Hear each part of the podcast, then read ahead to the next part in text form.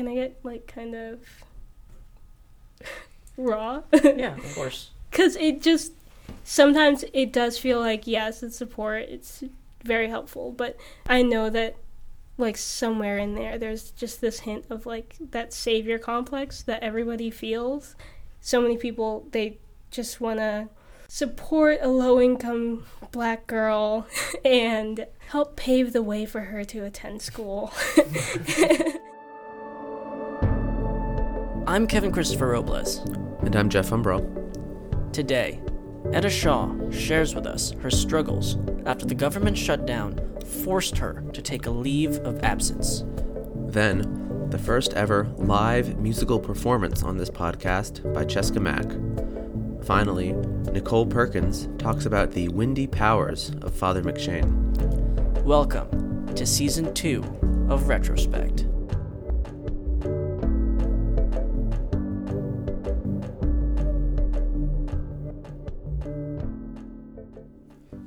Joined for this segment by Etta Shaw, who enrolled last fall as a member of the class of 2022. Thank you for joining us, Etta. Can you talk a little bit about the odd situation that you were placed in as a result of the government shutdown? My mom had fallen, she's been sick for about 10 years now. In this recent summer, she was forced to go on to medical retirement. And because of that, we took like a drastic decrease to our income and like it cut our money clean in half. And so, because of that, we started the reevaluation process. You need a 2016 IRS tax transcript.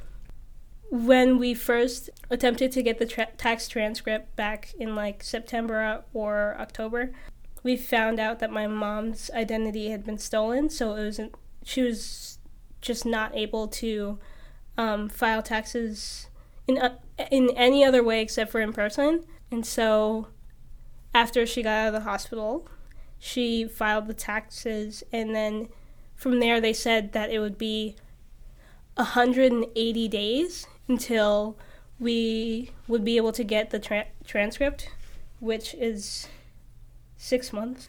And then the government shut down, which made like the wait time for the tax transcript like unknown mainly because we don't know how far they are with processing it and I was forced to take a leave of absence this semester to and I'm like planning on getting a job so that I can keep paying for Fordham as I go, you know. And yeah. So how did it make you feel? What was your reaction initially to what had happened? Talk us through the process.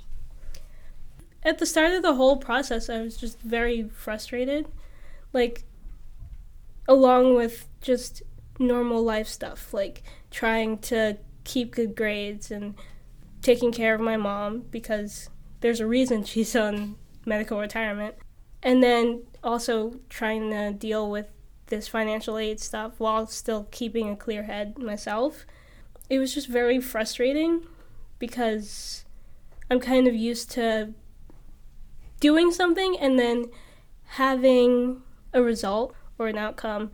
And with this, it just felt like there were consistent setbacks and there was always something that was going wrong or something that I couldn't do. I couldn't, I didn't have the power to change or whatever. So it was just really frustrating experience. And it's just, yeah. As far as the steps that you're taking to move forward, one of those things is a GoFundMe that you started.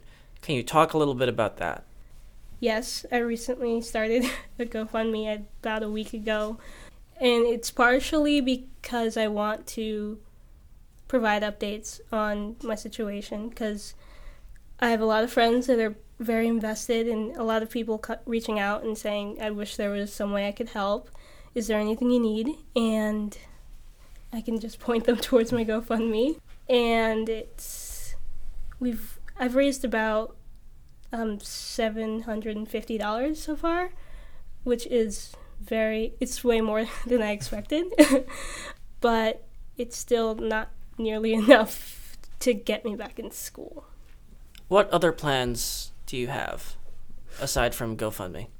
I plan to get a job uh, because I do need more experience, and with a job, I could just have a pay- payment plan, and I would be able to consistently pay off my bills. I'm also applying to a lot of scholarships and things like that. Uh, you mentioned before that we went on air that you were also thinking of community college during this semester, at least.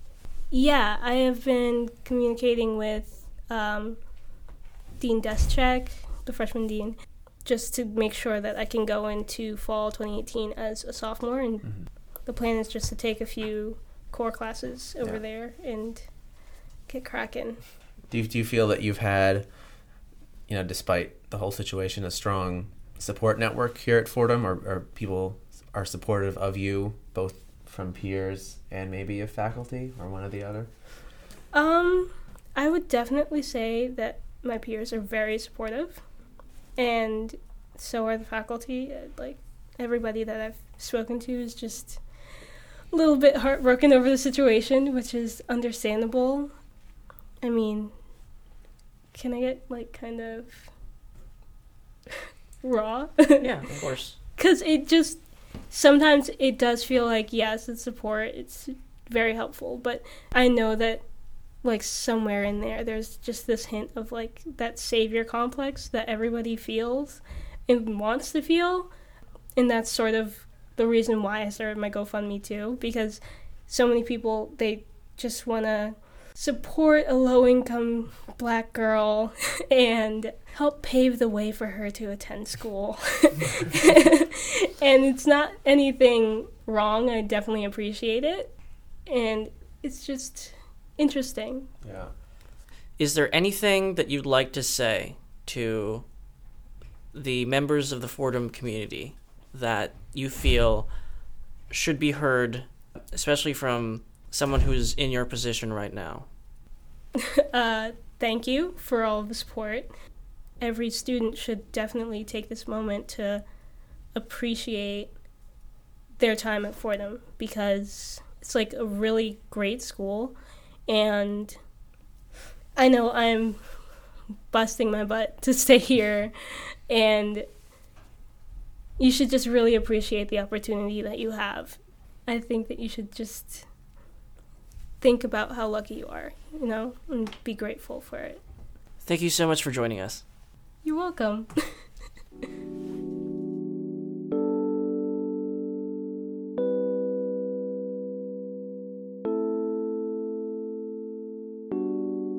Joining us now is Francesca McAlintal, a sophomore who played one of the opening acts at Winterfest. Thank you for joining us. Yeah, no problem. Thank you for inviting me.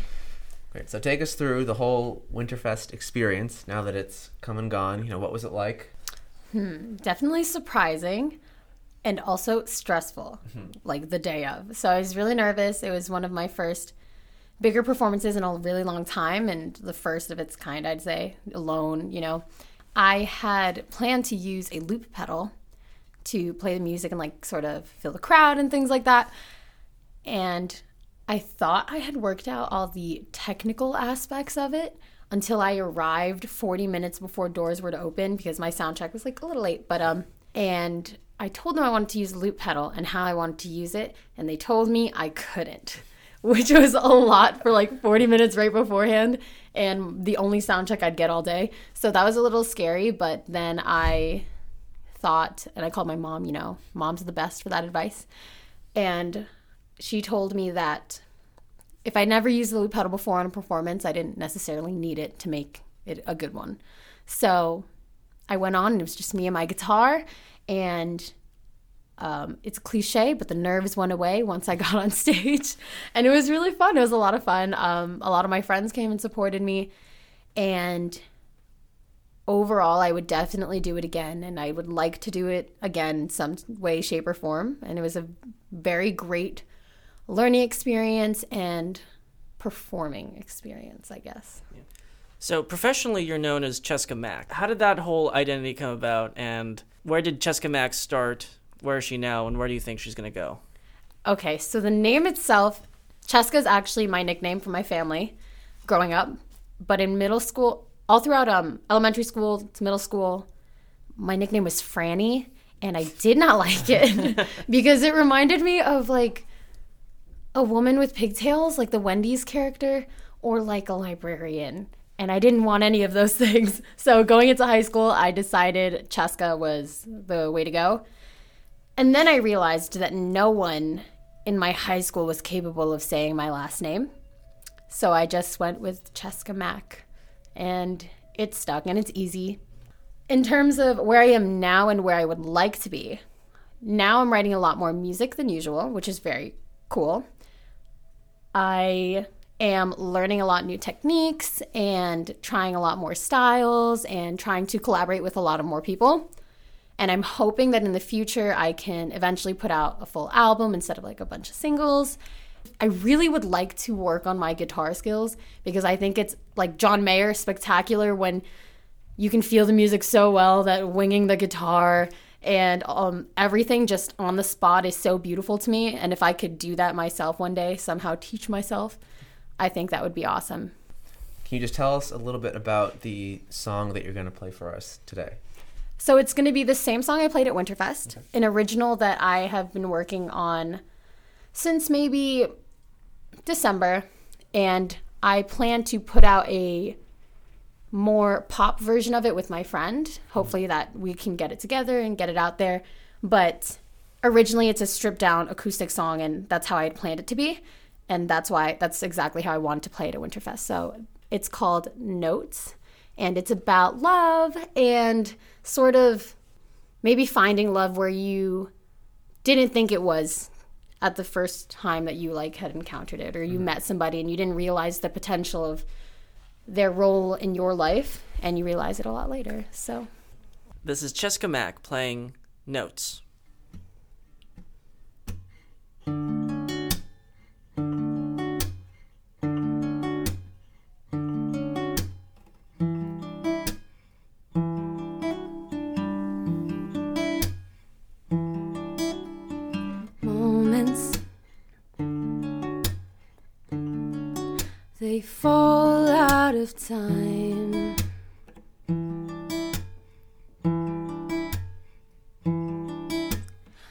Flashes, oh, crashes, create star-crossed lives.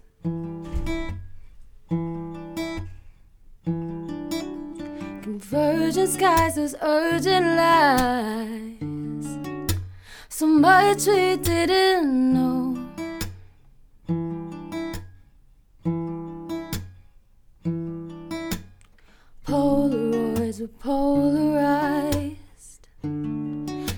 To let the feelings show. But now I'm asking these questions. Maybe it's false recollection. Saw you in my mentions. What did you mention to me? Can we just cut all the tension? Get lost in love and intentions. Work through worries and lessons. Oh, I'll teach you, you'll teach me. Baby, let's take notes. Baby, let's take notes.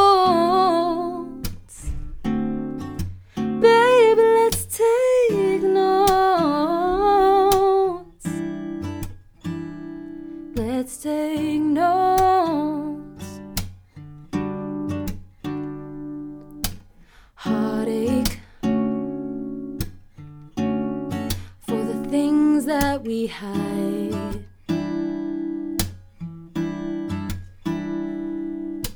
Fearful, but always hopeful to give love a try. Not holding on, but holding back. And I can feel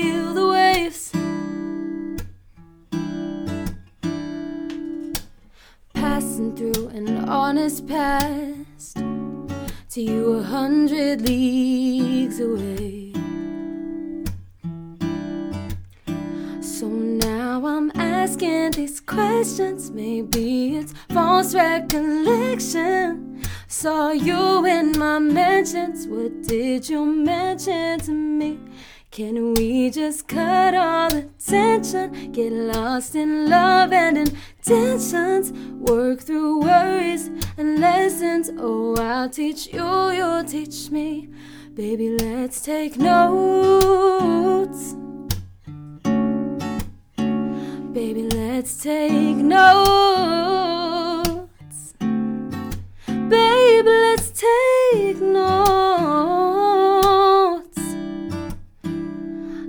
Let's take notes. Let's take notes.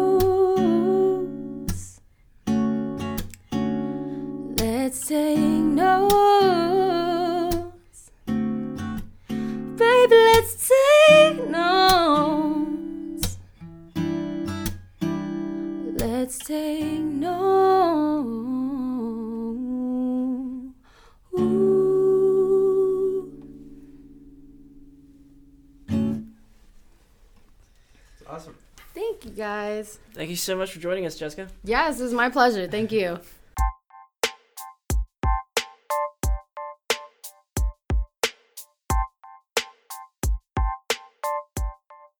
For this segment, we're joined by Nicole Perkins, author of the satire article Gale Unveiled Hallway Breeze A Blessing.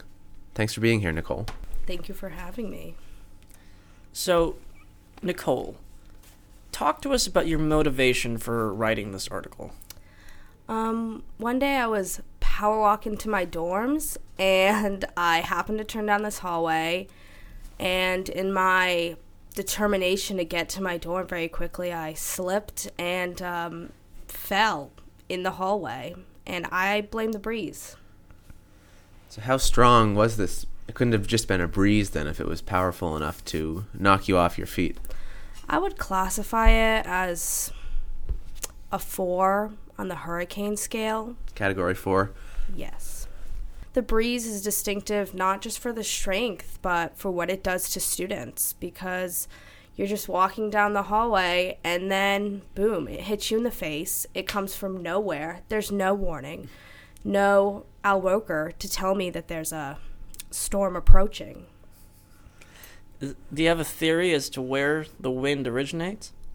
I believe it was the work of a certain Jesuit who, in his misguided attempts to get students to power walk like he does, set this curse upon the institution. I believe the Jesuit you're referring to is one University President Reverend Joseph M. McShane. It is him.